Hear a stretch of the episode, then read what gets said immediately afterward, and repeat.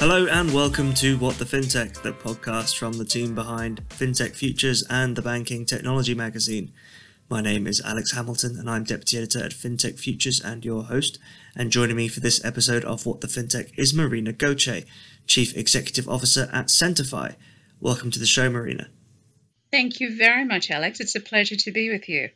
It's a pleasure to have you on. And uh, for everyone listening, this episode is all about investment and data and investment. We'll be talking about the effects of the pandemic, alternatives to traditional methods, uh, the retail trading boom from early this year, and much, much more. But first is our news and numbers segment. Uh, this is where we found some news stories or topics with particularly interesting numbers in them to chat about. Our guest traditionally goes first. So, Marina, would you like to present what stories caught your eye and the number involved in it? Sure, Alex. So, the number that caught my eye was a recent report by ReportLinker, which forecasted the alternative data market to grow to 69.36 billion by 2028. I think this is a particularly interesting forecast, first of all, because the alternative data market three years ago, meaning the market that is spending on insights from the likes of social media, satellites, web traffic, and so forth, was really only 350 million. So that's a considerable growth the time period, and the forecast through 2028 is particularly interesting. I also thought it this particular report was interesting because the geographical growth in the market was really being led by North America and hedge funds in particular, who are looking for or in search of alpha. The growth is in the further market is also being driven by institutional investors who are looking to better manage their investment risk and that the APAC region is expected to emerge as really one of the fastest growing regional markets for alternative data over the next seven years. Yeah, that's that's a really interesting figure. Like you mentioned about the the way it's jumping up as well, and it kind of reminds me. Um, I, have only had like a fleeting introduction to alternative data methods, specifically in financial services, but it kind of reminds me of uh, something an old editor of mine used to tell me about in the commodity sector, where they would use you know things like trackers on oil ships to tell the levels of oil that were floating in ships going through the Suez Canal and things like that, which always seemed to me a form of alternative data. So it's interesting to see uh, things like you know social media sentiment analysis and approaches like that being used a lot more by institutional firms. I kind of wonder what the most outlandish ways to grab alternative data would be in the near future. But it's interesting that, that it's only just having such a, a huge uptick. Why do you think that is, particularly? Well, I think the um, the pandemic has certainly been a driver for market volatility, and whenever there's market volatility, there's a greater need to understand the drivers behind that volatility. So I expect that trend to continue. The other element is also that the number of devices that are connected to the internet has scaled significantly the number of voices that are contributing intelligence in social media has also increased considerably. Just in the last two years, for example, the number of voices in Twitter has doubled from 250 million to 500 million. So, Alex, I think those are, you know, some of the fundamental shifts taking place in the market where access to insights from the ever growing pool of data and devices that are available or connected today in the market is really enabling institutional investors to search for alpha in new ways, but also better manage their investment risk. Exactly. I think it demonstrates, uh, like you mentioned, a wider move towards digital uh, services and, and, digitization. And that sort of brings me on to the story that I brought with me. Um, the number in it is 80%, and that is the uh, the percentage of Germany's uh, securities that the exchanges operator Deutsche Börse is is implementing is aiming to hit by in the near future. It's aiming for 80% of its securities to be digitized using a new system called D7, which is based on uh, blockchain technology and underpinned by um, services provider digital asset. It's hoping that the new platform can provide same day issuance uh, and paperless, automated straight through processing. Uh, initially, it's going to be covering uh, structured products, warrants, certificates, commercial papers, and then rolling out across the rest of Deutsche Börse's remit. Um, has partnered with Microsoft and VMware, among others, for it. Uh, there's a, big group of German banks all involved, or banks that are involved in Germany, for example, uh, BNP Paribas, Deutsche Bank, Citigroup, and Raiffeisen Bank. I think the managing director for the bourse has said dematerialization of securities and digitization of issuance processes is at the, and I quote, forefront of change in capital markets. The new system is expected to be available by the end of this year with a full integration by mid 2022. Um, there's two things here which I find interesting. The first is an ambitious target for the one point eighty percent of German securities digitized by mid 2022, and also the date. Um, because a lot of people will talk about systems based on distributed ledger technology and other future technologies like this and think they're uh, very much a, a, pie in the sky or future technology. But here we're seeing, you know, a rather major uh, company in the capital market sector in particular aiming to digitize a vast majority of its processes. And I think that's a really interesting sign of how quickly the industry is moving. Um, what do you think, Marina? I think you're right, Alex. Uh, you know, there's a number of fundamental shifts at play in the financial markets, and digitization is one of them. I think the availability of data is clearly another, which then brings about sort of exciting new commercial models that previously have not been executed or implemented at scale.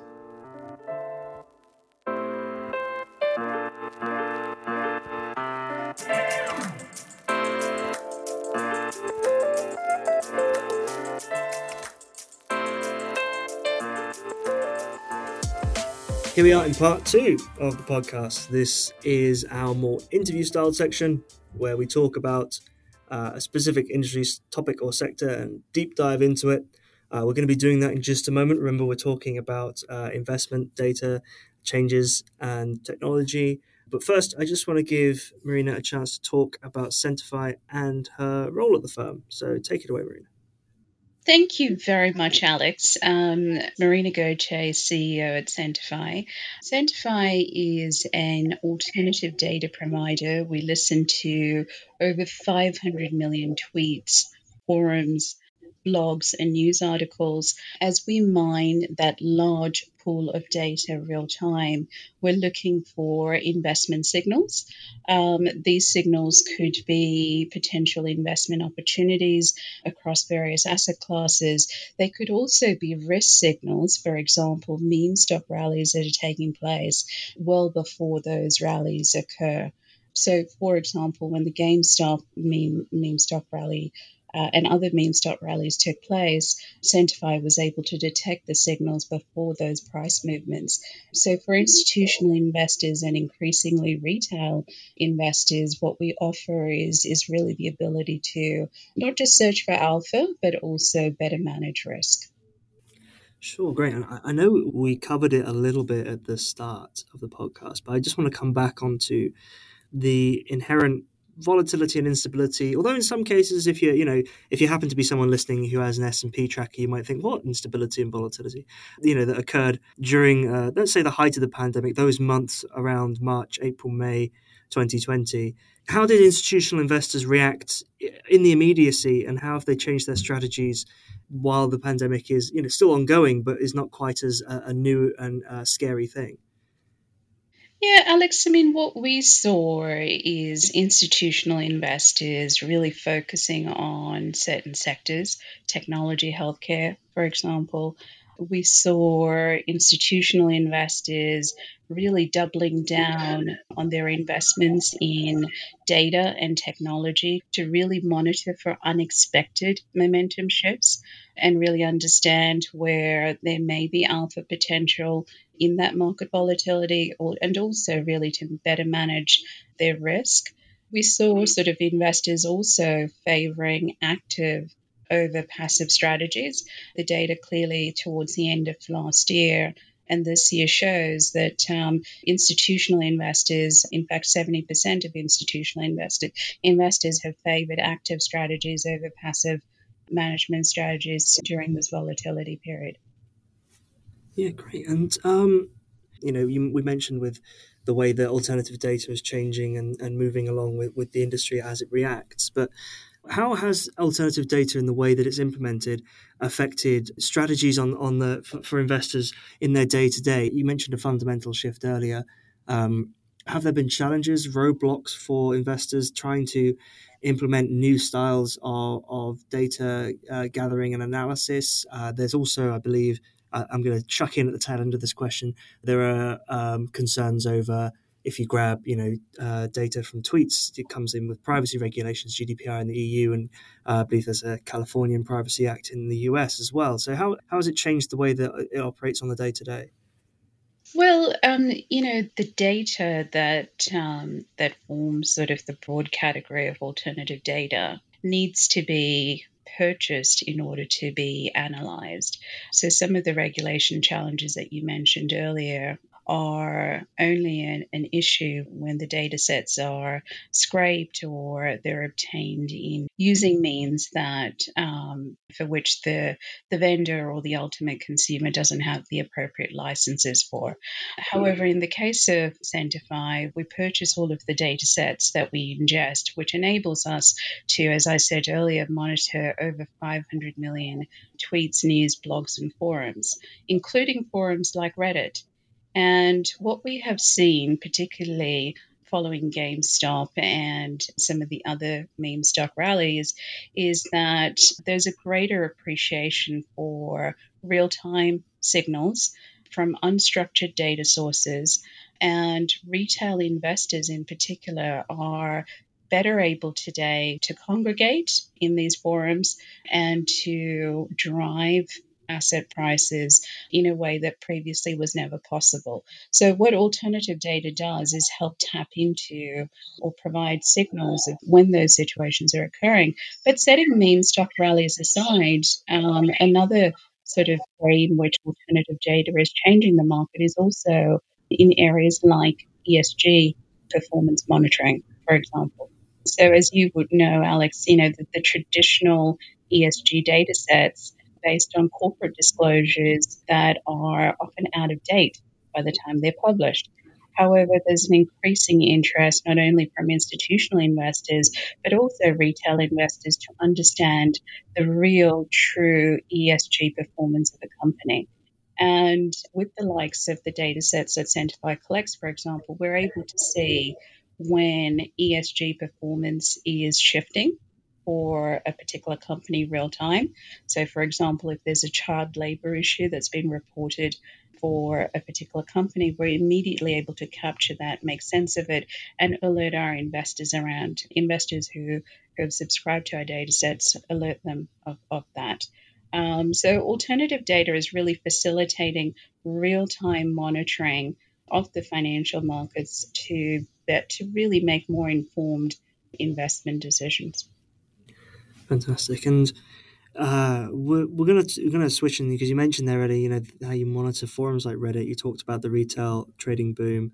Obviously, there are a lot of different factors that can be argued helped to instigate the uh, the the GameStop saga what, in your view, really kicked things off? And was it an access to, to easy trading methods via things like Robinhood? Was it the grouping of, of retail investors on forums like Reddit, or was it was there something else? Surely it wasn't just all about you know uh, the memes and the stonks.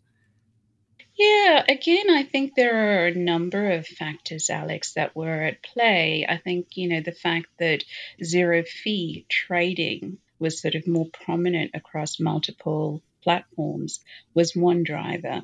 Um, the second driver, I think, is that millennials particularly prefer to actively manage their own investments. And we saw this group more prominently entering the financial markets.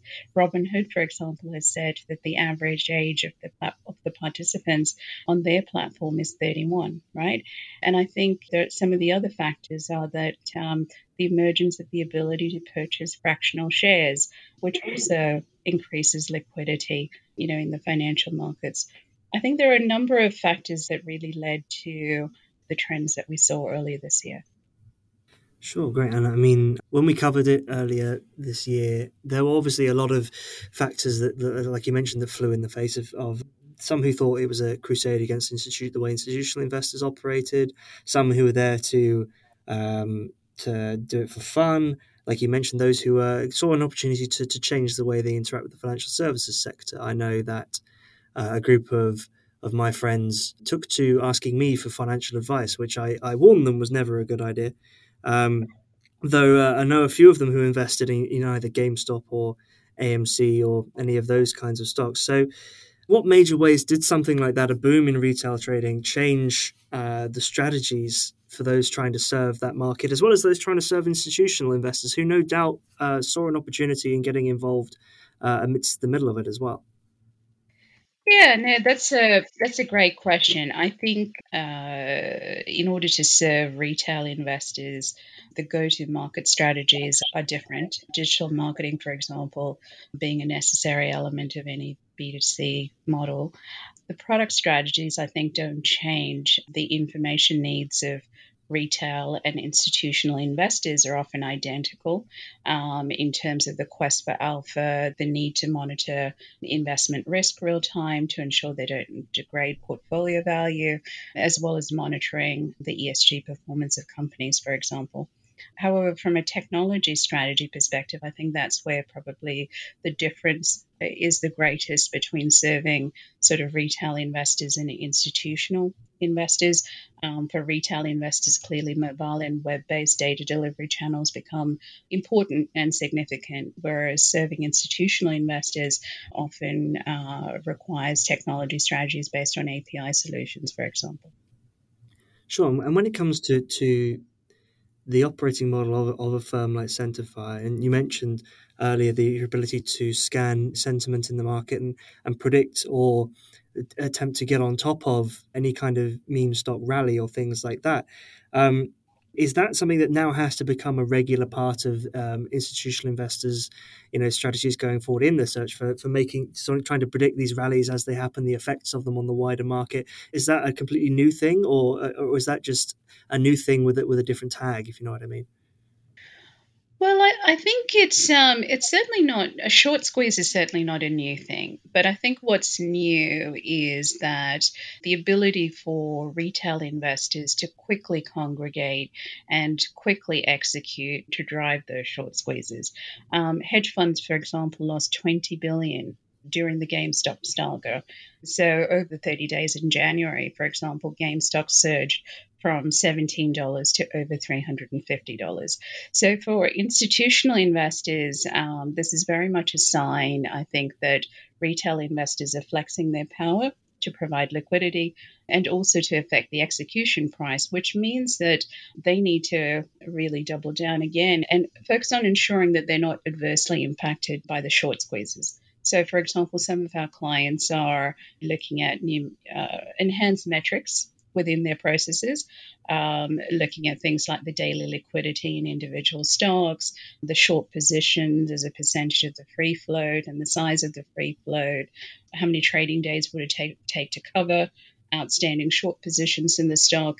You know, really additional metrics to monitor real time where and when that next meme stock rally is taking place so that they're not on the opposite end of that unexpected market momentum shift.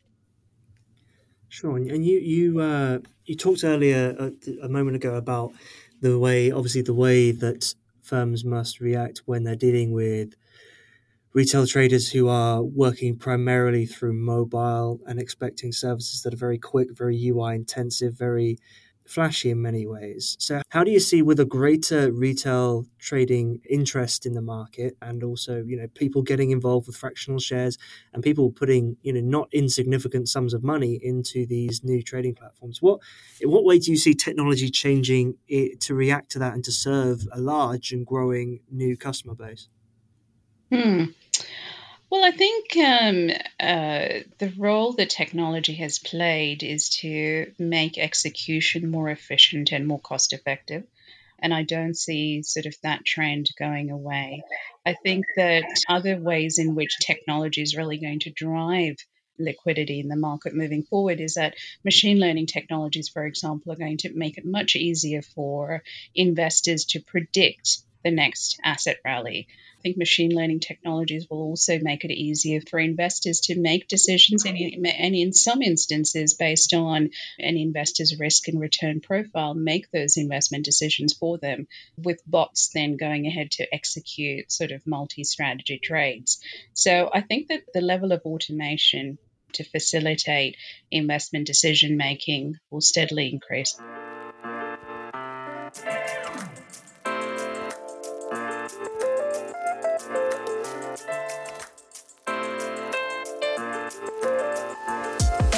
Here we are in part three for everyone's favourite section, the FinTech Jail. Our FinTech Folsom is fit to bursting with buzzwords, but we keep getting them submitted. This is the section where we ask for a term, buzzword, or trend our guest has seen or heard enough of. Uh, I then decide whether it deserves a place in the jail, uh, or if it, it deserves an extended sentence if it's already in there. Also, our guests can turn up and try and argue, play the defense attorney and argue for the release of a term that is already in there. So, Marina, what buzzword or trendy topic uh, do you wish was banished or released from our uh, fintech jail? Well, Alex, I am going to um, uh, to advocate for the term big data to be removed from the jail cell. The reason being that by 2024, we anticipate that there'll be 1.9 billion 5G mobile subscriptions alone. Um, that's not to mention all the IoT devices and other connected devices that will also be generating large volumes of data real time. I think this large pool of unstructured data, by and large, provides a really rich foundation for us to surface new market insights, to better manage investment risk, to surface new investment opportunities, but to also um, uncover hidden patterns that we don't currently know about.